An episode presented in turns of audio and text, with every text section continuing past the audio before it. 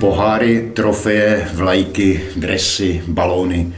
Pro boha Pavle, jak dlouho si tohle všechno dával dohromady, jak dlouho si to schraňoval, kdy si vůbec začal a jak a kdy tahle síň fotbalové slávy Pavla Chaloupky vznikala? No, je to všecko díky jako mému tatínkovi, který mi to začal jakoby všecko kupovat noviny, vystřihávat, sbírat, dávat do beden. Jo, že jsem o tom vůbec nevěděl. Některé poháry a ty vlajky jsem měl doma, ale to, co tady vidíte všechno, tak to je všecko jakoby z 90% jako práce mýho otce, který mi tady to potom dával k narozeninám, 33.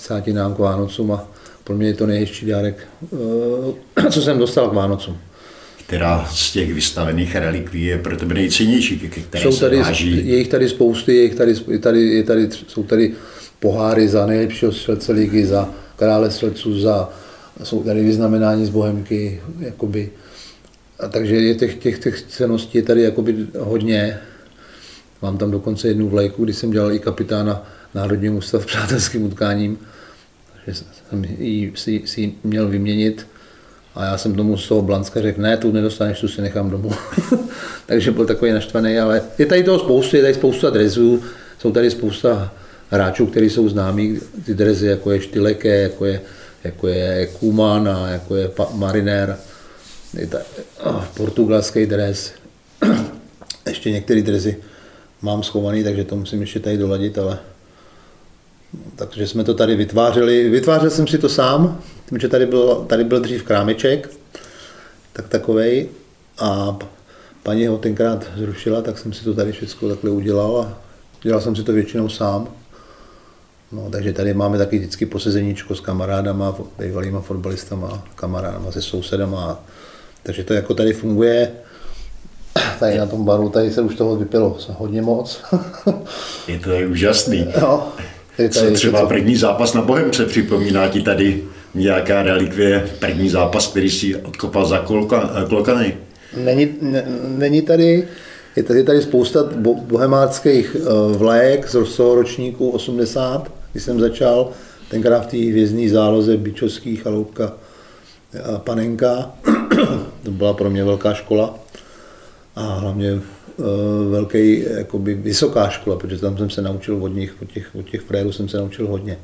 Takže tady jsou spousta vlajek z té doby, no, takže já už si ani nepamatuju, jaký byl první zápas, myslím, že to byla Lokomotiva Košice, ale to už si na to nespomínám. Košická Lokomotiva, ano, pamatuješ si dobře. První rok jsem ani gola snad nedal v té první sezóně, ale pak to začalo se ode mě odrážet a začalo mi to tam padat a říkám, jak jsme se bavili teď před chvilkou nahoře, tak škoda těch zranění, protože bych si myslím, že jsem těch 100 gólů možná v lize dal. Když jsem odcházel stejně jakoby relativně brzy, v 29 a půl roku, teď mě pustili o půl roku dřív, ale víte, jak to bylo, že v Německu mohli hrát jenom 2 cizinci, takže a bylo nás tam třeba 9 a hráli jsme mi s Radou, s Petrem. Takže to byla taky dobrá štace a lituju toho, že jsem přišel o hodně zápasů, možná těch gólů mohlo být víc. Co třeba debut v československé reprezentaci? Včera tomu bylo přesně 41 let, co si poprvé nastoupil v národním týmu. Vzpomínáš Buenos Aires, proti vám Argentina, v její sestavě Passarella, Tarantini, Kempes, Diaz a spol. A vy jste s nimi uhráli remízu 1-1. Je tam dres z toho zápasu, tam visí. Je to neskutečná realita, protože pro mě tak se váží taková historka, že ten zápas se hrál 11.11. 1981. Ten zápas skončil 1-1. Já jsem nahrál Válkovi na jedinýho góla. Hrálo se to v 11 hodin středoevropského času. Číslo pokoje tady mám někde. Od hotelu Buenos Aires 111. Hotová magie. A po zápase jsem stál u autobusu a přišla za mnou nějaká Argentinka, dala mi křížek na krk a dala mi pusu. A Zdeněk Růžka mi říká, no tak něco s ní předveď, tak něco si udělej s ní něco. A říkám, a jaký to mám asi říct, ty pitomče? A on říkal, tak jí ukaž ten klíč. No, takže že si myslím, že i jako jediný jsem možná měl i další střelecký zářez i na tom zápase. Nestydím se to říct, tak to jsem mladý. Takže to samý jedničky prostě, no. A ještě byli k tomu oni první, tenkrát v tabulce světových tabulek byli na prvním místě, byli mistři světa, úřadující. Jeho jméno jsem vyslovil hned na začátku, ale i tak se sluší, abych hosta dalšího dílu pořadu Kopačky na hřebíku představil. U mikrofonu Sportu.cz je se mnou Pavel Chaloupka, jeden z nejslavnějších a nejvelebenějších kolkanů slavné éry Bohemians v 80. letech. Patří se říct minulého století samozřejmě. Objevili ho Teplice, v jejichž dresu nakoukli do ligy, po vojně ho zlákal Bohemka. A on jí byl věrný celý dlouhých 10 let. Vyhrál s ní první a také jediný mistrovský titul, který klokani získali. Jednou s ním skončil vize druhý a pokud dobře počítám, 5x3. Ano, 7 medailí. A k tomu přidal titul krále střelců v mistrovské sezóně 82-83, postup do semifinále někdejšího poháru UEFA, 20 startů v dresu Československé reprezentace a také účast na světovém šampionátu ve 82. roce ve Španělsku. Ale třeba také postup z Fortunu Düsseldorf do Bundesligy a 22 zápasů na scéně nejvyšší německé fotbalové soutěže. A to jsem určitě neřekl všechno, Pavle. Jo, je to dost obsáhlý. Jo, samozřejmě, že na ty zápasy se vzpomíná hodně dobře.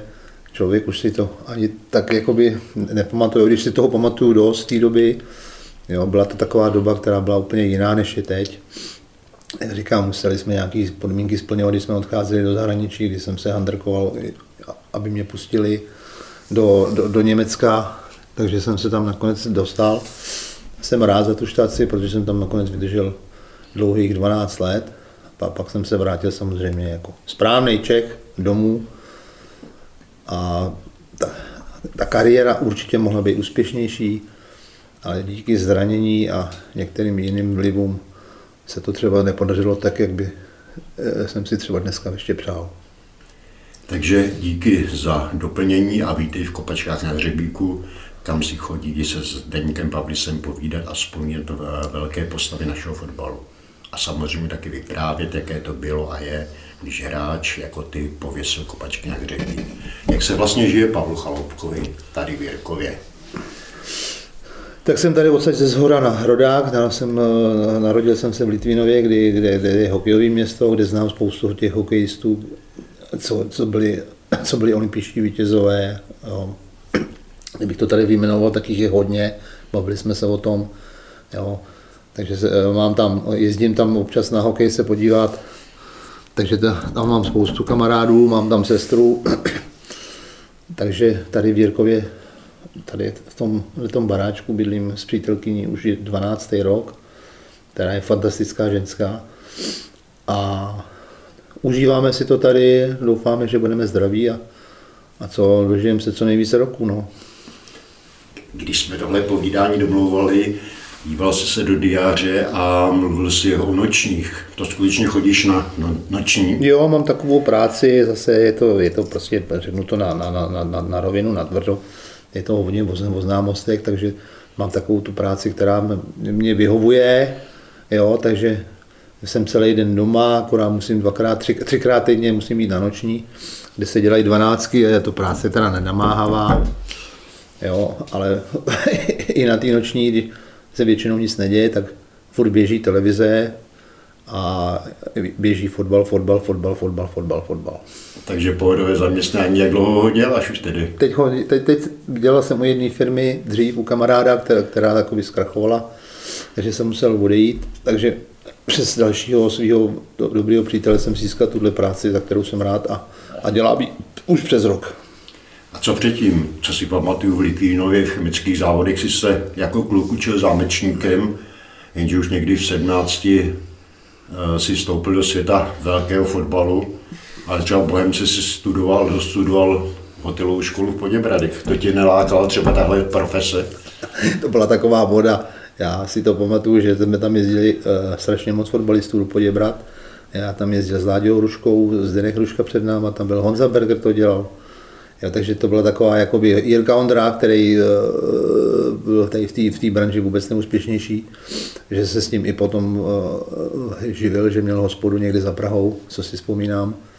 Takže to byla taková jenom prostě, aby jsme něco měli no, na starý kolena, ale věděl jsem, že to nikdy dělat nebudu, že ty moje ruce nejsou tak nešikovný, takže prostě, když jsem byl třeba v tom Německu, tak už jsem byl starší, tak když mě někdo chtěl, tak jsem řekl, když mě chcete, tak mi dejte práci.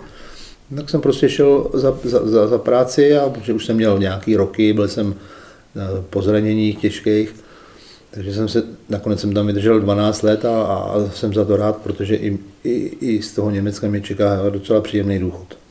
Fotbal tě nalákal, vím, že si trénoval v Litvínově, třeba v Chomutově, že si dělal hrajícího trenéra, tuším i v Německu, v nižších soutěžích, že si působil jako asistent po boku tvého kamaráda, přítele Přemka Bičovského.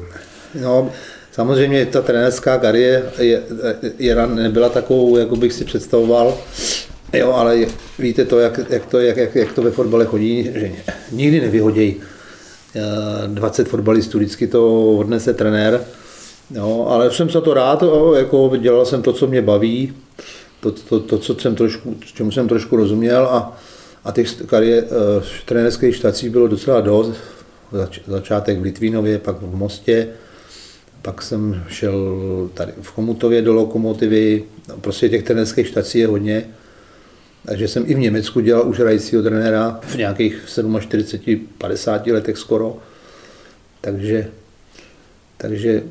na to vzpomínám v dobrým, ale mohlo to být úspěšnější. Hlavně s Přemkem Bičovským jsme měli tenkrát dobrou sérii, že jsme prostě se dostali i do Slovenské ligy.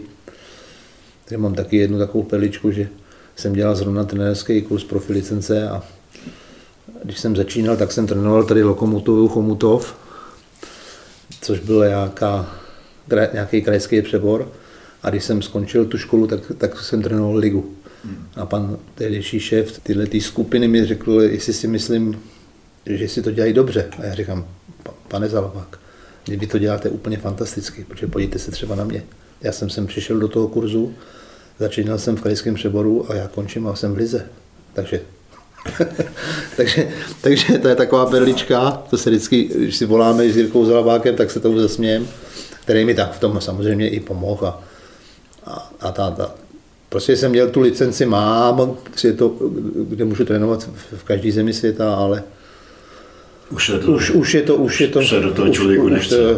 chce mít člověk svoji pohůdku, svůj klid, takže samozřejmě, že se o tom bavíme s klukama, s kamarádama, oni chtějí vidět věci, takže to je příjemný, tady v tom kutlochu, co tady sedíme, tak tady se setkáváme a vzpomínáme a probíráme a furt se to točí okolo fotbalu.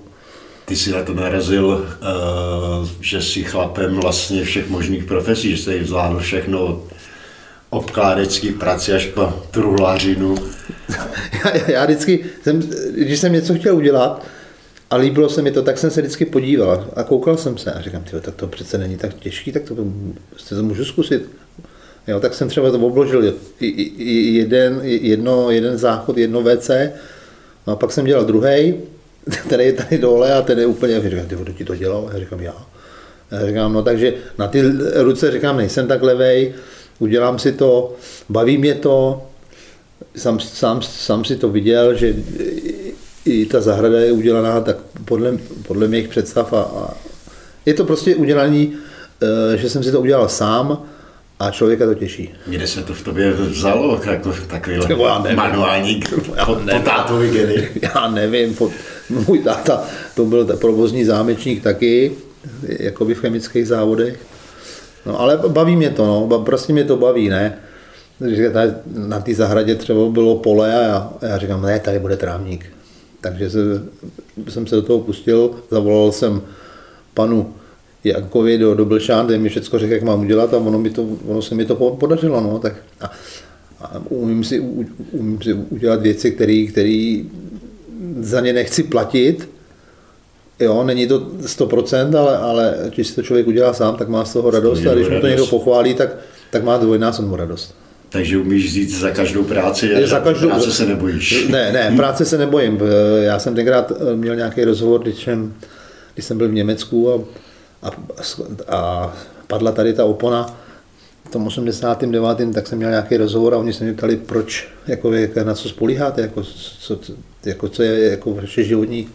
Já jsem tu politiku neřešil, protože jsem tady nebyl. Jo, jsem rád, že to takhle dopadlo, že i pro ty budoucí fotbalisty. A já říkám, moje síla nebo moje výhoda, moje plus bylo, že napřed nohy, k tomu hlava a nakonec jsem musel používat i ty ruce, takže ty ruce se to naučily za těch pár let.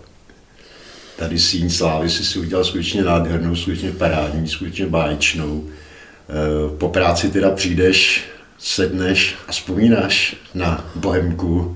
Jo, tak my jsme oba dva kuřáci, ale to nesmím říkat, protože jsem po té příhodě tak sváteční kuřáci, že jsme. Takže se tady občas, my tady chodíme s paní dolů, protože nechceme kouřit jakoby v obýváku nebo v kuchyni, takže chodíme sem dolů. No a pak jsou tady takové různé akce, které se vždycky vydaří a přijdou kamarádi, přijdou známí. Takže tady se nám sedí, je to tady příjemný, je tady teplo, je tady všechno, je tady televize, takže nás to tady baví, máme tady ledničku, máme tady bar, takže tady se toho vypilo už hodně, no. Takže vzpomínáte na Bohemku, vzpomínáte na... Jasně, tak oni vždycky chtějí ty kluci slyšet, že jo, nějakou tu historku. Já říkám, kdybych měl ty historky vyprávět, tak budeme tady týden. Jo, ale člověk na to nezapomene a vzpomíná na tom v dobrým. Ale přesto si říká, že to mohlo být lepší.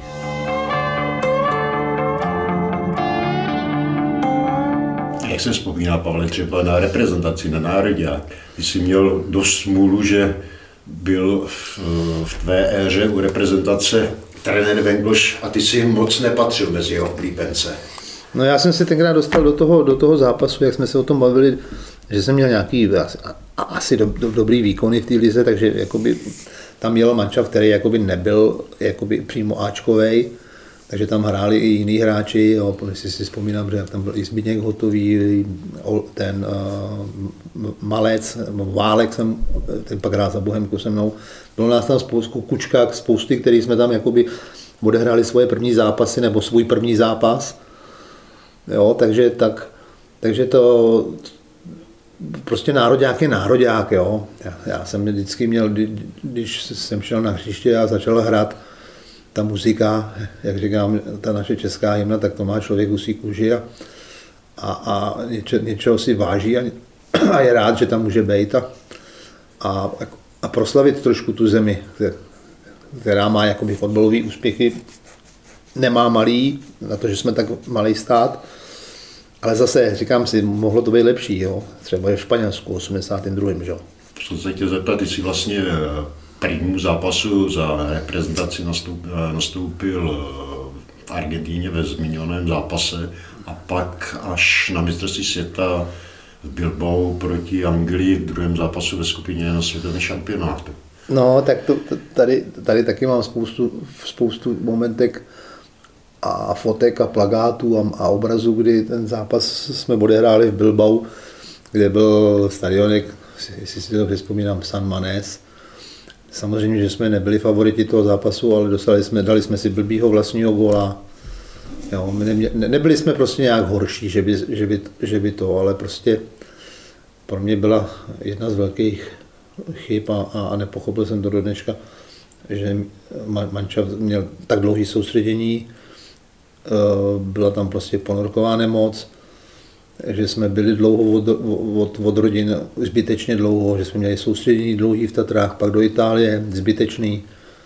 Další věc, že v každém zápase nastoupil jiný brankář, což je nepochopitelný, nechápu. Jo, takže jsem to i nakonec, jsem se k tomu vyjádřil. No, ale s panem Venglošem jsme si to jednou na Slovensku, když byl, on je z Ružomberoka, když jsem trénoval, tak jsme se setkali, jak jsme si to nějak vyříkali a prostě jsme se k tomu nevraceli. Ty jsi tam patřil v zápase s Anglií k nejlepším hráčům i podle hodnocení španělského a anglického tisku, ale v tom posledním zápase proti Francii jsi se na plac nedostal. Nedostal jsem se na plac, nedostal jsem se ani na lavičku náhradníků, což jsem jakoby, byl jsem šťastný, že jsem tam vůbec byl, že jsem si to v těch Tatrách tam vybojoval, že nás tam bylo 24, a že jsem se tam nakonec dostal a že jsem odehrál ten zápas proti té Anglii, kde opravdu byly ty reference i z těch zahraničních novin, to, že jsem patřil k nejlepším hráčům, což mě potěšilo, tak jsem doufal, že by do toho zápasu s tou Francií mohl naskočit. A říkám si, byla to velká škoda, protože, jestli si vzpomínáš, takže v poslední minutě vyhlavičkoval Amoros z brankové čáry hlavičku Přemka Bičovského, kdy bychom ten zápas dokázali vyhrát třeba 2-1 a šli bychom dál a šli bychom do té semifinální skupiny, kde bylo Irsko, Rakousko a tam byla obrovská šance se dostat dál, takže bychom se třeba dostali až mezi poslední 4, ale to je kdyby. No to Itálie taky ve skupině nevyhrála jediný zápas a pak se stala mistrem světa, že? Tak. Vengloš tam tehdy mluvil o porušení životosprávy, jak to tehdy bylo? Vůbec nevím, já jsem samozřejmě, že každý fotbalista má rád, to pivo si dá, jo, ale musí to mít nějaký meze, že jo. A já jsem se nakonec někdy dočetl, že jsem se přejedl z mrzliny, což vůbec je nechápu. To si pamatuju, že on tam říkal, že jsi se předspal s mrzlinou. Že jsem měl nějaký zdravotní potíže, to... Já jsem byl jedinou nemoc, která byla před tím zápasem s tou Francií, jestli budu hrát nebo nebudu hrát, nebo jak to dopadne, že jsem byl nervózní. A to není nemoc a to tomu patří, ale že by jsem byl zdravotně jakoby nějak indisponovaný, to nebyla pravda. Hmm. Tam jsi si musel počkat, až když se národního mužstva ujal František Havránek, kdy si vlastně zažíval nejúspěšnější éru v reprezentaci. Tak určitě, tak pan Havránek to byl starý, zkušený trenér, který se pohyboval v tom prostředí, kdy se to tam točilo okolo pana Ježka, což byl úžasný trenér. I u pana Vengloše, který jakoby je velice kvalitní a uznávaný odborník. Jo, byl tam u toho nároďáku, byl moje severočeská pánev, i pan Pepík Masopust trénoval chvilku. Takže takže v tom nároďáku to bylo jakoby, mohlo to být úspěšnější, že jo? Když si vzpomenu, že jsme tenkrát dostali doma takový debakl s Němcema, 5-1 na Strahově a bylo tam 20 000 Němců přijelo, no, ale pak nás prostě zaseklo třeba ta další kvalifikační skupina na mistrovství Evropy, kdy jsme to měli dobře rozjetý a kdy jsme potřebovali zrovna s Rumunskem Bratislavě vyhrát. Kdy jsem dal za stavu 0-0 gól, po centru Petra Rady jsem to trefil a rozhodčí Palotaj odpískal offside. Já jsem to několikrát viděl, možná 100krát, mám to rozfázovaný prostě na telefonu, na videu, na počítači. Já jsem stál 1,5 metru za tím frérem, co byl přede mnou, takže o žádný offside se nejednalo. A ten nás prostě, to byla, jak říkáme, by fotbalisti prasárna. Tam vás zaříz hrozným způsobem, protože to skutečně gól nebyl. A kdyby jsme ten zápas vyhráli, tak jsme jeli do Francie na mistrovství Evropy, kdy ten mančel byl hodně kvalitní. On tam byl smolný zápas taky se Švédskem v Bratislavě. Určitě, protože jsme ten zápas celý 2-0. Myslím, že minuty před koncem a pak 2 minuty jste dostali 2 góly. Tam Janečka, myslím, že dával 2 góly. V tom zápase, že jsme vedli 2-0 a během 3 minut se ten sen rozplynul. Ale tam bylo i zápasů, kdy jsme prostě nezvládli zápas na Kypru, kde jsme hráli jenom 1-1. Prostě jsme si to pak říkám, když se to hodnotí, že jsme si to prohráli sami, ale ta křivda ve mně byla hodně dlouho. Nepochopil jsem to. Asi nejpamátnějším zápasem té éry bylo utkání s Itálií na San Siro v Miláně, kdy proti vám nastoupili mistři světa Zoff, Kolvaty, Conti, Rossi, Altobelli a proti nim vás 8 hráčů z Bohemky. No tak to je další rarita, jo. Nedivím se, jak jsem se tomu nedivil, protože v dané době bylo v Bohemce 14 reprezentantů. A mohlo hrát v lize jenom 11 a 3 reprezentanti seděli, jak se říká, na prdeli. Takže nás tam bylo tenkrát 8, protože se to postavilo na té ose Jo, tam měl tenkrát zkusný debut i ten Jirka Sloup, který dával prvního gola. No a v takovým zápase, kde je na stadionu 80 000 a ne, když na sebe na tom příští mluvíte, tak to není vůbec slyšet. A my jsme tam dokázali s těma borcema uhrát remízu. A byla třešnička na dortu, že já jsem to jsem trošku k tomu přispěl, když jsem vyrovnával na 2-2. No. Dával si tam góla Zofovi a máš na ten zápas taky nějakou relikvii tady. Protože málo komu se z českých hráčů povedla legendární Zofa překonat. No tak to je další věc, jako to byl pan golman, že jo, tak to byla světová úroveň. Ale v té chvíli, když ten gól dáte, tak prostě nepřemýšlíte, komu jste ho dal, ale že jste ho dal a že jste ho dal Itálii a že to pomohlo tomu nároďáku, že jsme tam uhráli takovýhle dobrý výsledek. No, takže ten zájezd se vydařil. No. A další perlička toho zápasu je, že jsme za to dostali nějakých 1200 Kč hrubýho, takže jsme dostali asi nějakých 850 Kč čistýho. Což je podle mě úplně výsměch, že jo. Když to dneska dnešním reprezentantům vyprávěl, že jste za remízu z mistry světa dostali takovýhle peníze, tak by se asi dukali na hlavu. No, na závěr kvalifikace se to pak ty finanční šance, tak se to zlepšilo, že třeba když jsme hráli s nima doma, porazili jsme je doma tu Itálii na Strahově, kdy dávala Radič 2 góly. Dával 2 góly a vylez tam na... No, takže tam to jakoby, už jsme hráli za jiný peníze, ale bylo to dobou prostě, no, tak ale ani na ty peníze člověk kouká, samozřejmě taky, každý, říkám, kdo nemá rád peníze, tak lže. Jako to je pravda, ale v tom zápase prostě to jde bokem, to jde mimo a vy chcete prostě jenom uhrát dobrý výsledek, aby se prostě tomu manšaftu dařilo. Když jsme mluvili o 8 hráčích z Bohemky, kteří tehdy na San Siro nastoupili, dokázal by se ještě vyjmenovat? Tak pomalu chytal Mikloš, výborný kluk, výborný golman. Pravýho beka hrál Kapko, byla Duklam, nebylo z 8, pak hrál Zdeněk Prokeš, stopera, Franta Jakubec beka, levýho, podle mě. Ty jsi hrál. Já jsem hrál se Zelenským, se Sloupem a vepředu byl Milan Čermák, a Janečka a Jarda Němec, myslím, že Němec taky, no.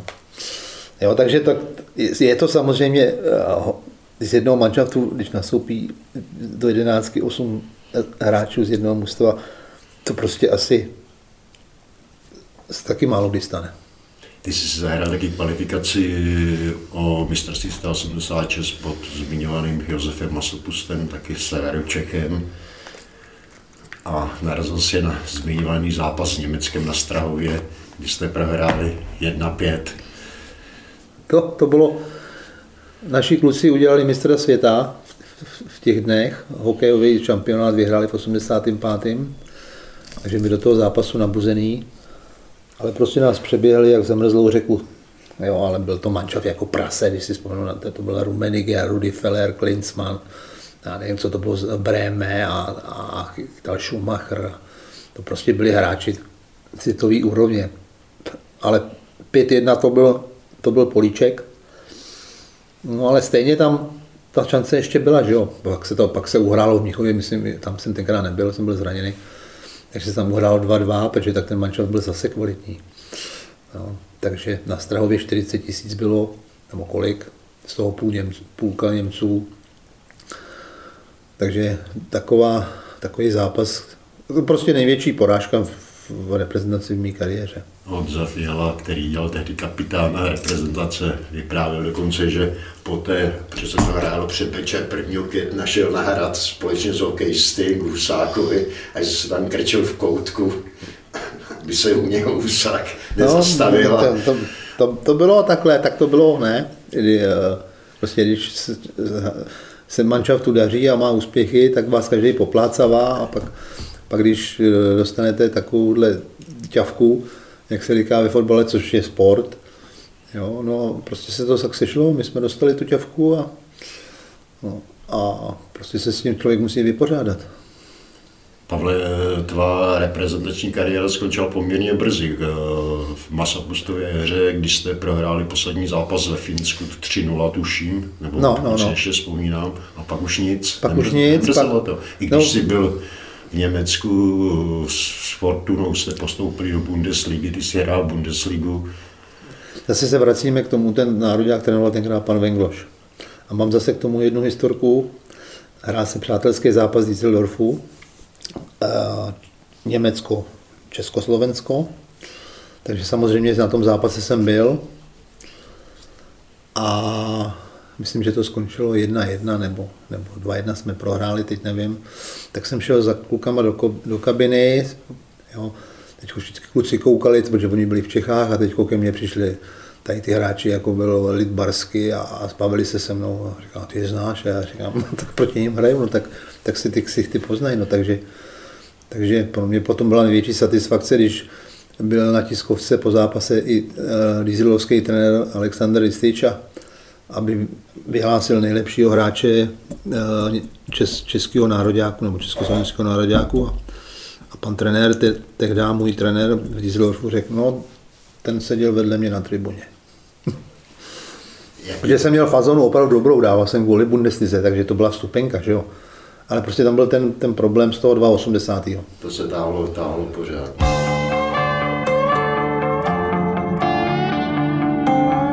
Když si narazil na Diesel, na góly, který si tam dával si také hlavou? Dal jsem. Samozřejmě to bylo s Kaiserslautenem, to byl nějaký asi druhý nebo třetí gól. A Petr Rada zahrával z levé strany přímý kop a já mu říkám, dej to na přední. A on to prostě uměl to tam dát, tak já jsem udělal pár kroků rychlejch a trefil jsem to. No a pak jsem dával proti Karlsruhe, 2 góly jsem dal v Bremách, hned ve druhém kole, když jsme tam přijeli jakoby nováček a uhráli jsme, tenkrát tam proti nám hrál i další Čech, který tam emigroval, byl nějaký Mirko Votava. Takže i po zápase jsme se bavili a on řekl, jak jsem se sem dostal, tak jsme se o tom bavili a jaká to byla cesta se dostat, když jsem musel sem splnit podmínky a to říkám, no tohle to není normální. Jaká to byla cesta dostat se z Bohemky do Fortuny? Těžká, protože, co si budeme povídat, vždycky, když vás někdo chce, tak musíte být o 30% lepší, jak ten hráč, který mu berete místo jakoby, a který je domácí. Když to tak není, tak prostě tam si vás nikdo nevezme. Další věc bylo, že nás bylo 9 cizinců v manšaftu a směli hrát tenkrát jenom 2. A další byly podmínky, které se museli splňovat, což je nějakých 200 zápasů v lize, což je 7 let bez zranění. Nějakých 20 zápasů v nároďáku muselo být a nějaká účast na mistrovství světa nebo Evropy. Takže já jsem tenkrát odcházel ještě o půl roku dřív, kdy mě udělali výjimku, ale tenkrát mě to něco stálo, takže jsem se tam dostal do druhé Bundesligy a hned jsme postoupili, protože jsme to projeli, to soutěž úplně hladce a postoupili jsme do Bundesligy a i ta Bundesliga ten rok, to samozřejmě to bylo těžký, tam přišel, se vrátil Alofs a dánský reprezentant, útočník Andersen, jo, zase další cizinec, takže to bylo těžký, takže jsme tam ještě vydrželi s Petrem pak rok. Já jsem šel do Berlína hrát a Petr šel do Essenu a pak zmizel asi na 2 roky někam do Kanady. No.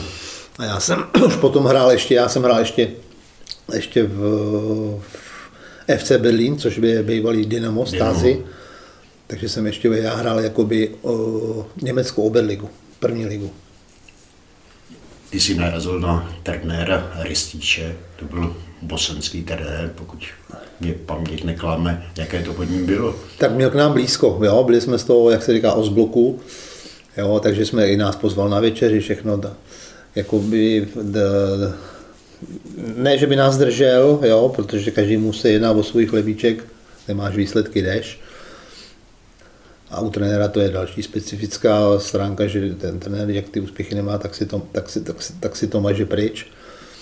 Ale měli jsme spolu dobrý vztah a pro mě to byl jeden z nejlepších, možná nejlepší trenér, protože jeho metody já jsem tady šel do toho Německa a tady jsem běhal 800 metrů, 400 metrů a přišel jsem do té přípravy, bylo v zimě, a my jsme běhali nejdelší tratě 80 metrů.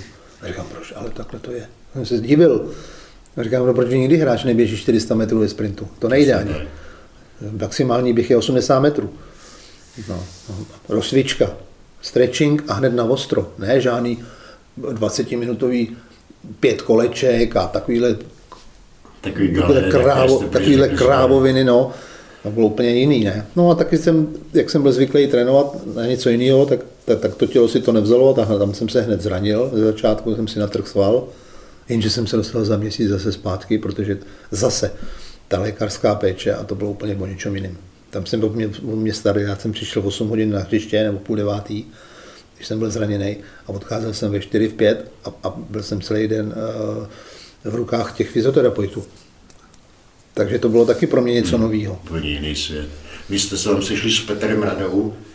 Jaká to byla spolupráce a byla to velká výhoda, když tam přišel a byli jste tam vlastně... Tak určitě byla, protože on už tam svoje jméno měl, on hrál tam levýho beka, hrál výborně, tu svoji pozici v tom manšaftu měl. Byla ještě jedna výhoda, že tam byl ještě jeden Čech, který se narodil teda v Německu, ale měl český rodiče a nějaký Karlo Werner a ten uměl taky dobře česky, takže ten mi pomáhal ze začátku. Jo, ale je to úplně něco jiného, než tam se jsou prostě profesionálové a tam prostě přijde na trénink, odmaká to, odtrénuje to, udělá si svoje povinnosti a jde si po svým. Jo, tady se chodilo třeba na pivko, nebo se to někam posedět, nebo si ještě zahrát nohejbal někam. Že tam se každý stará sám o sebe, takže jako by jsme tam bydleli kousek vedle sebe, ale toho času jsme měli, jako my neměli tolik, že bychom spolu trávili hodně hodin nebo tohleto. Jo. My jsme se viděli nejvíc na tom hřišti, v tom tréninkovém centru, ale samozřejmě, že jsme si zašli na večeři a takhle a s tím ještě Němcem, jo. Že udělali jsme si ty Němce, jsme si je natáhli k sobě, protože jsem jim tenkrát udělal bramboráky a oni se mohli posrat, jak to bylo dobrý. A ta spolupráce s Radou na hřišti fungovala, protože jak jsem prohlížel zpětně statistiky, jak on ti tam nahrával na spoustu gólů. On měl levačku jak prase, co si budeme povídat. Jo, on byl pozičně, on nebyl rychlej jako hráč, ale byl pozičně výborný, umět četl hru a hlavně ta jeho levá, to byla úžasná. Pamatuju, jak jsme hráli doma se Stuttgartem a on to tam dvakrát plesknul, 4-2 a on dal oba dva góly. Takže podle mě jsme tam zanechali nějakou stopu, protože mám tam ještě nějaký kontakt. Je to strašně dlouho, ale už je to, je 30 let, ale vzpomíná se na to dobře.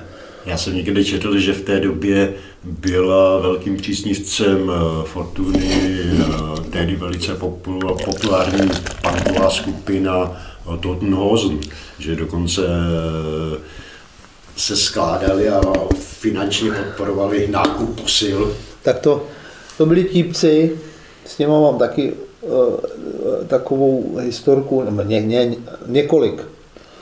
Přišli jsme na trénink a trenér si říká, hele, půjdete s náma, Petr Rada a ještě asi dva Němci a šli jsme hrát bago. A ty pitomci, jak to v životě nehráli, tak přišli na trávu a měli tretry místo kopačky. A to byl ten Campino, ten zpěvák. Já jsem se s ním potom nějak, jakoby ne seznámil, ale znal jsem je jakoby docela slušně. No a největší zážitek pro mě, když jsme odlítali na Malorku a hráli jsme tam turnaj, který jsme nakonec vyhráli, oni tam byli s náma. A já jsem šel na tréninkového parkoviště do kabiny a se mnou přijeli oni, no, oblečený úplně, jak magoři, jak oni chodili, řetězy a tohle. A ten Campino mi říká, oni mi říkali Charlie v Německu, říká, kolik je hodin? A já říkám, já nemám hodinky. tak počkal na toho jednoho fréra, který vystoupil z auta a říkám, máš hodinky? A říkám, no, tak budu mi sundal z ruky a dal mi je.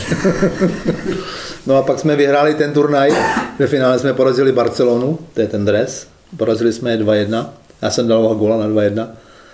No a takhle byl takový stůl, jako je tady, a ten byl ještě dvakrát tolik větší a byl úplně prázdný.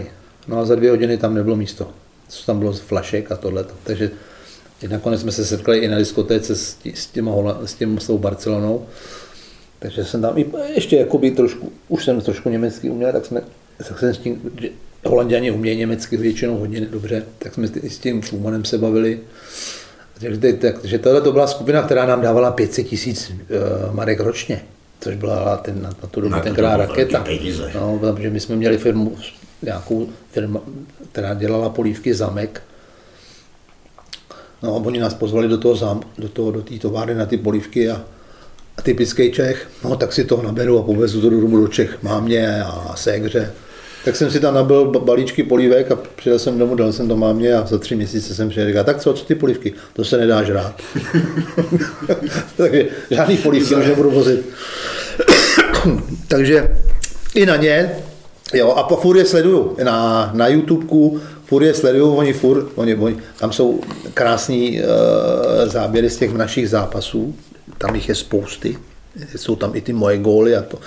A různý ty zápasy, oni jak to prožívali na tribuně, ne? Ale když jsme byli třeba na tom, jak jsme hráli s náma to bago, ty nebyly dřevěný, ty měli kovový nohy, ty neuměli nic, ale bylo to prostě v rámci z toho sponzoringu, tak jsme to udělali. No. Nákladnosti k klubu, nákladnosti k manšaftu. No, a taky říkám, a do dneška oni hrajou, oni se udržují, oni furt hrajou, že jim taky máš kolem 60, ale furt fungujou. Pořád jsou na scéně a pořád fungujou.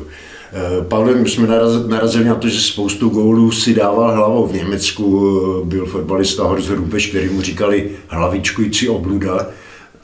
Vysloužil jsi si taky nějakou přezdívku? Doufám, že obluda ne, protože... Tak ono to bylo v dobrým jako. No, doufám, že obluda ne a nebál jsem se.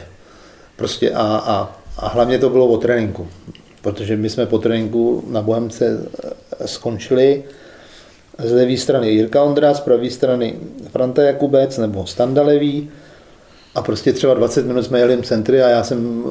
No, takže hlavně důležitý tady v tom je se nebá do tým línice vlítnout a odhad, jo, a být trošku, já nevím, i vychcanej, udělat 2 kroky rychlý, zůstat stát, on to přeběhne a padne vám to na tu kebuli, na tu kedlubnu a dáte to tam.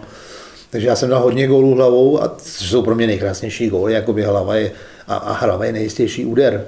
Když to člověk, kolikrát říkám, ty proč on na to jde nohou, ty má takhle nohu vysoko, proč tam nedá tu palici. Jo, takže jsem, jakoby, že jsem to netrénoval nějak, jakoby speciálně, ale tím, že jsme to dělali po tréninku, dělali jsme to hodněkrát, tak zlepšily se ty centry z té strany od těch mých spoluhráčů a zlepšil jsem se já. No. V té mistrovské sezóně 82-83 si se stal králem střelců a z těch 17 gólů si tuším dal 11. 10 nebo 11, no. No a to ještě já tady mám někde DVDčko, co mi zase ten můj kamarád z Prahy sestřihal, to byly tenkrát branky po 25 letech, to už dneska je po 35 letech, takže on mi to sestřihal a celou tu sezonu natočil, ne? A to jsem ještě s tou hlavou mohl dávat třeba 5, 6, 7 gólů víc, no, takže jsem to speciálně netrénoval, no, taky jsem to tenkrát i na tom Strahově odstral, když mě ten Bento zlomil tady tu lícní kost, no. Po angažmá ve Fortuně přišla štace v berlínském Dynamu, které se tehdy jmenovalo FC. To už bylo po pádu berlínské zdi, kdy někdejší Německá demokratická republika se začleňovala do Německa. Jaké to tam bylo? Tak to byl omyl, jo, protože jsem tam přišel a pořád to tam bylo cítit, jakože jsem byl Čech a v západním Německu. Na té druhé straně ani tak ne, já to na tom západě. Ale tady to prostě, tam by to dávali najevo, tam by to dávalo sežrat, přitom tam byl odborník, který s tím manšaftem udělal snad 10 titulů v řadě, nějaký Jürgen Box, trenér. No ale prostě mě nestavěl a já říkám, tak já tady nebudu. A to jsem byl, oni říkali, že Oni mi museli platit bydlení, což bylo ve smlouvě, a bydl v západní Berlíně a tam to stálo třeba, já nevím, 800 marek a ve východním Berlíně to stálo 100 marek. Hmm. Tenkrát oni měli výhody velký. Takže to bylo 1:3, oni to dostávali, to je jedno. Takže to byl takový omyl, takže jsem odešel po roce do Herty Zelendorf, která se hrála 3. liga, no a tam jsem ještě hrál 2 roky. Tam jsem dal spoustu gólů a spousta hráčů vedle mě vyrostla, ne díky mně, jakoby, ale vím, že tam byli bratři Kovačové, se mnou hráli, Niko a Robert. Byl tam Béron, který má asi 60 ligových gólů v Hamburku, byl tam Hugo Gatti, který byl v San Pauli, jo, vedle kousek byl další klub, kde byl Pierre Littbarski, Hessler, tak Berlíňák, tenis Borussia. Takže tam byl trenér, jako italský jméno měl Gino Ferin a ten mě měl rád. No a já jsem hledal třeba za sezonu 20 gólů, tenkrát ještě to lepilo, bylo mi 33 nebo kolik. No, takže jsem měl ještě profesionální smlouvu, ale pak už to, jak to jde, čím je člověk starší, tak už potom musí myslet jinak, ne? Říkám, nemůžu to hrát profesionálně do 40, to nejde, musím se postarat jinak. No takže potom jsem šel do těch nižších soutěží, no, vrátil jsem se k Würzburgu, do Loru, kde to bylo 800 obyvatel vesnice a my jsme se dostali do 6. nejvyšší soutěže v Německu. No to byla neskutečná rarita. Krásný stadion, krásná vesnička. No a pak jsem ty štace furt se blížil k českým hranicím a skončil jsem v Selbu. Takže kousek za čárou. No, kousek za čárou. Tam jsem chodil na hokej, tam jsem měl velkýho kamaráda, s kterým já jsem hrál za U15 fotbal a jmenoval se nějaký pan Jirka Lála. Hokejka. Takže tam jsme byli spolu. Přilepšil jsi si díky fotbalu a angažmá v Německu k důchodu? Vůbec. Jo, na ten důchod, co by měli posílat, je to dobře. Je to nějaká koruna, to je samozřejmě. Jo, takže nějaký ty eura dostanu za měsíc, protože už oni to mají neskutečně střískaný, oni to vědějí tam. Já jsem byl v Passau na takovém úřadě, kde všecko mi tam, kde jsem byl, kde jsem to zaplatil, ty daně a všechno, tam všecko mají. Ne jak tady u nás, kde tady jsem honil důchod 3 roky. Mm-hmm. Takže tam je jakoby, takže samozřejmě, že ta finanční stránka tam byla lepší, jo, ale mělo to být o 10 let později. Přesně tak. No ale aspoň důchodu si nějaké euro přilepšíš. Teďko mi bude, tak dostanu tady nějaký důchod, který mi zase budou krátit, že jo, tady v České republice, protože jsem těch 12 let mi tady schází, ale ono to, jak to jde teďko nějak nahoru, tak mi to nějak spočítali, takže prostě já myslím, že strádat nebudu a že prostě nějaká koruna to měsíčně bude a že prostě chci nějak tady doklepat už. Pavle, nějak jsme vydýchali Bohemku a 10 let kresy prožil v Julíčku. Krásná, ale pod pospíchalem asi drsná, těžká léta. Těžký taky, ale nádherná doba. Jo, setkali se tam fantastický hráči, fantastický lidi, jo, všecko to fungovalo. Akorát mám ten mančaft, co tam byl, měl získat 3 tituly a ne 1. A to byla taky i ta chyba, podle mě i toho trenéra, který já jsem třeba dal, my jsme hráli ze Sláví doma a my jsme dali 5-1, já jsem jim dal 3 góly a teďko v novinách v týdnu. Pavel Chaloupka, muž kola. Pavel Chaloupka zvedl Litvínova na ligu a všude jsem byl v novinách, celý týden. A my jsme hráli příští sobotu na Interu a on mě vystřídal v 16. minutě. Protože měl další, že jo, tam. No jasně, ale já jsem se z toho dostával... jeho filozofie, že aby mu nikdo nepřerůstal moc přes hlavu. A já jsem se z toho dostával 3 měsíce, protože to byla taková ťavka v 16. minutě a napsal do novin, že jsem nedodržoval taktický pokyny. Hmm. A já měl fazonu jak prase. No. To si pamatuju třeba Hruška Borovička, kdo chytal za národák, tak ten nechytal za Bohemku. No, přitom to byli oba golmani jako prase, že jo. A v té době tam bylo 14 reprezentantů. Jo, přišli trenéři, třeba, jo, já nechci někoho urážet, ale prostě trénoval mě tam i pan trenér, který získal s nároďákem stříbro v Anglii. Pro mě to je pro mě je to netrenér. Pro mě to byl netrenér. Pro mě, já jsem dělal kapitána, pro mě to byl ne netrenér, jakoby, ale prostě to nebylo to pravý. Jo? A pak se o tom člověk přemýšlí a si říká, no ty vole, tak když tam bude Pavlis, a když tam bude Chaloupka, když tam bude tady soused Vrátník, tak s tím manšaftem udělá taky takovýho nějakou, protože to byli páni fotbalisti. Tenkrát v té době tato parta a pak ještě o 10 let později jsem ho okolik, tak parta Kolera a tohleto, Rosickýho a tady to. No, tenkrát tam byl Nedvěd a Němec a Látala. To byli prostě fotbalisti. Generace jako zvon. No, takže jako to, na tohle třeba nespomínám dobrým, na tu jeho trenérskou štaci, co tam bylo. No, takže... Ty jsi narazil na to, že s Bohemkou jste mohli udělat daleko víc a získat daleko víc titulů.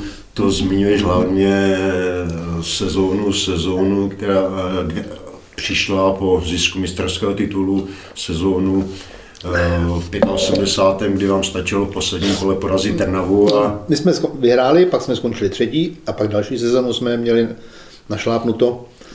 To byl matchup taky, který ještě fungoval jak hodinky, že jsme měli, prostě nám stačil zápas doma s Trnavou. Že nevím, jak to tenkrát bylo v tom zákulisí, zabupí, povídá se na tom, o tom, že Sparta dostala tenkrát 3 v Bystrici a nám stačil bod.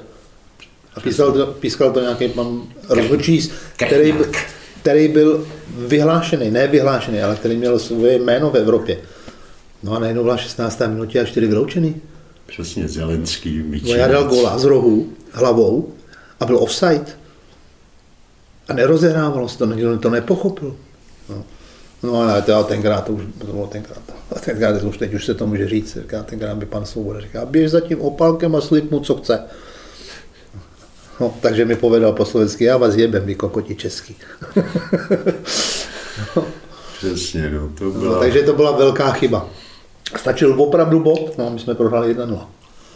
No, ty vole, a to nepadlo, to tam nepadlo, kolikrát tam člověk naběhne, odrazí se mu to od kolen, ani o tom neví, dá góla.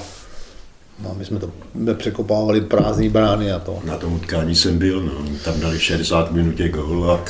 Dian, ano. A pak ten jeho kluk hrál za Bohemku, říkám, toho sem neberte, ty vole, ten tady nemá co dělat, ten tady nemůže hrát. Ten fotr nás zaříz, ty vole, a tak vyhoďte ho. Vzpomínáš taky na pohárově tažení Evropou, na velké zápasy, které se s Bohemkou sehrály? No, on si to málo kdo uvědomí, jo. Byl to nějaký pohár UEFA samozřejmě, což bylo dneska jako ta Evropská liga nebo něco takového podobného, nebo konferenční liga. No ale my jsme se dostali mezi poslední 4 mančaty v Evropě, což je prostě úplně rarita. Nějaká Bohemka z Ostbloku prostě dostane se a přejela soupeře San Etienne, kde bylo 6 reprezentantů.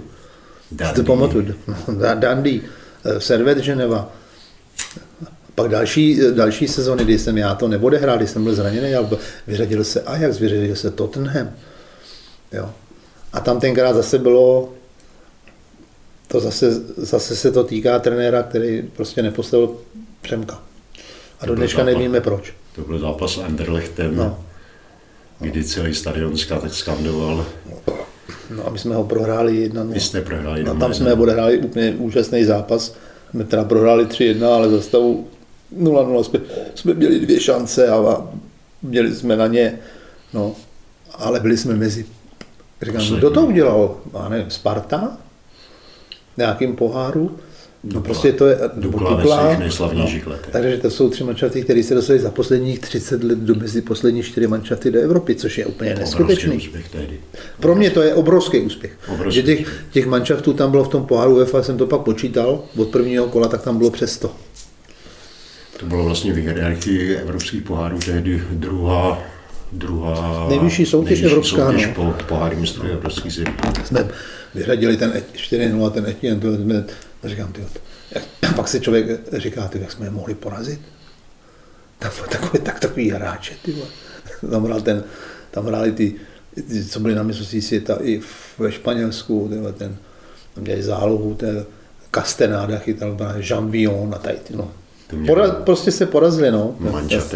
My jsme měli i kliku, jenže když člověk tomu jde naproti a není v tom sklepě, tak se mu daří. No, my jsme hráli na dandy a oni nás nepustili z vápna. Oni nás tam přitloukli jak hřebík a my jsme to jenom odkopávali celý zápas. A přesně jsme přezničili dál. A doma jsme je porazili 1-0. Tam byla tehdy pospíchala tvrdá hlava, kdy si zaset na Bičovskýho a... Nevím, a do dneška, a sám Přemek to neví, já to nevím, prostě nevím, co tam bylo. Jo. Údajně, že ho podezíral, že prodal zápas Spartě. No, a to mi jako tady to k Přemkovi, jo, tam by byli jiní experti, kteří by to dokázali, ale Přemek nikdy. To byl prostě férovej chlap, fotbalista jak prase, všestranej, jo, on vždycky tu kasu nasadil. Prostě já mám s ním jenom hodně dobrých zkušeností a mám ho hrozně rád. Ty nejlepší snahy. No. Jaký vůbec byl Pavlev? Pospíchal. Divnej. Zase nikdo se v něm nevyznal. Jo? Že my jsme taky dělali prasárny, my jsme taky dělali takové voloviny, že on se někde zlídnul a my jsme furt posilovali v zimě. No. A on nechal udělat činky, ČKD. Já si říkám, ty vole, to nezvednem, ty vole. Když jsme pod tribunou, jak je, takhle koukáš na ten botič, tak tam jsme furt měli trampolínu napřed, obratnost, to jako beru, to v pořádku, a pak jsme jeli činky, no ale do mrtva. No tak co jsme udělali? On odešel, aby ty činky naházeli do botiče všechny. Ty vole, oni tam druhý den byli znova. On je znova nechal vyrobit. No a to člověk tak jsme fotbalisti nebo spěrači, jo. Samozřejmě, že potřebuješ mít fyzickou sílu, všechno, no. No, že já to tenkrát odsral, tady ty. Dneska přijdeš tady, hraješ umělou trávu. No, pod ním to byla rasovina. No, a my jsme chodili na tu škváru, tak tolik bahna, takže to bylo... Asi následky pocítíš dodnes. Určitě, kolena. Já jsem to napsal někde, že mi zdevastovalo tělo, nebo ne, jeho dávky, mi zdevastovaly tělo. Tréninkové metody. Co vůbec máš za sebou? Kolik operací? Kyčle, kolena? To je možná i tolik, co gólů. No hodně. Kolena 4x, achilovka urvaná, 2x zlomený kotník, 6x zlomený nos, proražená lícní kost, 2 umělý kyčle. Je toho dost, no. Jo. To tam napiš a řekni, to je zázrak, že chodí, protože něco pro sebe dělám, už se mi taky nechce, jo, ale teď jsme se o tom bavili, že stávám, a kolikrát mě chytla kyčel, když mi to bylo, a já stával po 4. No, tak proto říkám, já potřebuji jenom ve svém věku mít známí doktory a zdraví. A když máš doktory, tak tě pořád nějak udrží. A hlavně musíš proto něco dělat, jo. Občas si jít zahrát, proběhnout se jenom takhle. No, pak tam člověk jde a vypne mu pumpa. To se ti stalo taky, že si... Na hřišti se mi to stalo. Tady ve Rvenicích, na starou garedu. V úterý jsme měli trénink s těma pitomcema, co nechoděj. Tak ve středu říkám, musím zabíhat s nima, zahrát si chvilku. No, udělal jsem kličku, jeden frajer do mě narazil, zrovna můj soused, jeden z nejlepších kamarádů. A najednou se mi špatně dýchalo. A říkám, co to je? Tak jsem si nazádal. Všechno jsem dělal naopak, co jsem měl dělat. A říkám, a po 10 minutách říkám, zavolejte ji. Tak mi to zavolali. No a typický fotbalist, já jsem tam seděl, ležel v té sanice, tak mi to tam měřila. Najednou bum, ten tlak nahoru jako kráva. A přišel tady ten blbec a říká, řekněte tomu Chaloupkovi, že ještě nedal 50 korun za dnešní trénink. Tak mě odvezli smradlavýho, spocenýho, špinavýho do Ústí. Tam přišel nějaký Libanonec nebo co. Menej Chaloupka, jdeme na to. No, tak mi to udělal. Za hodinku jsem byl venku a druhý den jsem jeli zpátky do tady Mírovi Šofrovi, to je můj známý, hodně dobrý doktor tady na kardiologii. A v pátek mi tam přivezli, ve středu jsem jel, v pátek jsem tam ležel a říkám, já jdu domů. A on, říkám, ty jsi blbej, nebo jsi se posral, ne, ty nikam nepůjdeš. A říkám, já jdu domů, já tady nebudu. No a on říká, tak přijď do kanceláře. Tak já tam přišel do té kanceláře a to tam můžeš lidi. A on je slávista. A teďko tam přijdu do té kanceláře a na té zdi takovejhle velký oblouk SK Slavie Praha. A říkám, no to si děláš ze mě snad prdel. A potom takhle vyhrnul tričko, to svoje bílý lékařský. A tady měl vytetováno SK Slavie Praha. Říkám, tak ty mě léčit nebudeš. Ty ne! A končím. Tak jsme se šli spát. A říkám, já jdu domů. A on, ne, já si tě ještě vyšetřím v sobotu a to. No, a přijdu v sobotu na vizitu. Tak přišel, já už nastartovaný, oblečený, baťužek na zádech a říká, tak čau. Tak mi to podepsala. Já jsem domů a do dneška si volám a říká, kouříš? Takže přátelské stáje. Jo, výborný doktor, jako super kláp. A když něco potřebuju, ne, tak zavolám. A teď chodím pravidelně na to celkové vyšetření, takže musím zaklepat, že to jde, no, že to takový není tak hrozný. Co teďka, zajdeš si zahrát taky fotbal ještě někdy? Hodíme, mám tu partu, tady na severu se starám, že oni tady ty na severu, jako by to docela funguje, že tady ty vesnice a oni říkají, hele, my jsme chtěli, aby přidal nějaký mančav s nějakýma bývalýma fotbalistama. No tak tady máš spoustu známých okolo, tak vždycky každý rok třeba seženu 5-6 zápasů tady. A přijede ten ansábl Honzy Bergera. No a jezdí s něma. Tady ty Petr Rada, Honza Fiela jezdí, pak jezdí mladý, jezdí Hartik, jezdí Šírl, Venca Koloušek z těch mladých, chodí s náma hrát. Martin Procházka hraje beka, olympijský vítěz. Chytal Klímič, který je dneska v Indonésii. Takže vždycky seženu nějaký tyhle ty zápasy, no oni to prostě zaplatí, no tak máme nějakou korunu na přilepšení, no. A je to vždycky hrozná sranda a Honza prostě je fantastický člověk, ne.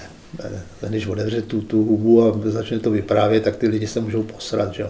To je prostě nesmrtelný zážitek. No.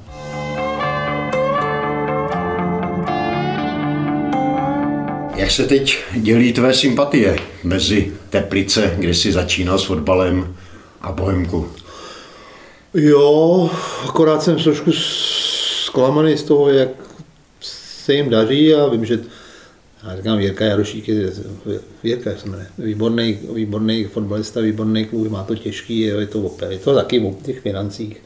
Dělá, co může, jo, ale se tam motají dole, takže Teplice, teď jsem tam, tady mám taky ten dres, tak si vzpomněl, že jsem tam začal kariéru, a mám tam kamaráda, který tam dělá sportovního ředitele nebo generálního ředitele, nějaký Ruda Řepka. Takže ten mě tam pozval, tak mi dali dres, což bylo hezký, že si na mě vzpomněli, takže jsem tam byl na jednom zápase, ale zrovna jsem trefil zápas, který jako se moc nepovedl. Žádná hitparáda. No, ale samozřejmě, Bohemka asi je na prvním místě, jo. Oni mě poslali do ligy, jo, takže je s tím sympatie a takový ten fanoušek těch Teplic jsem, ale prostě Bohemka vede. Vzpomeneš si vůbec na první zápas v Teplicích pod Rígrem, Sedláček bráně, Mixa? Moc dobře. Hráli jsme proti Slovanu Bratislava. Vyhráli jste 3-0. A v tom zápase nastoupilo za Slovan Bratislava 8 reprezentantů. A my jsme jim dali 3-0. Já jsem pak střídal před koncem, mě vystřídal, ne, aby jsem si užil nějaký potlesk. No prostě Pivarník, Ondruš, Čapkovič, Gek. Záloha nic, tam byl Haraslín nějaký, než někdo, a vepředu chytal Vencl. A vepředu Masný, Švehlík, druhý Čapkovič. No, mistři Evropy. No, my jsme jim dali 3. No, já na to vzpomínám, vždycky se setkám v té knižce, tam o mě mluví jako ty teplický, co jsem tam měl tu epizodu, tak mluví Jarda Melichar o mě a ten tam mluví jakoby hezky. No. Takže jsem tam, je to kolik, rok jsem tam, co je to naspátek, no.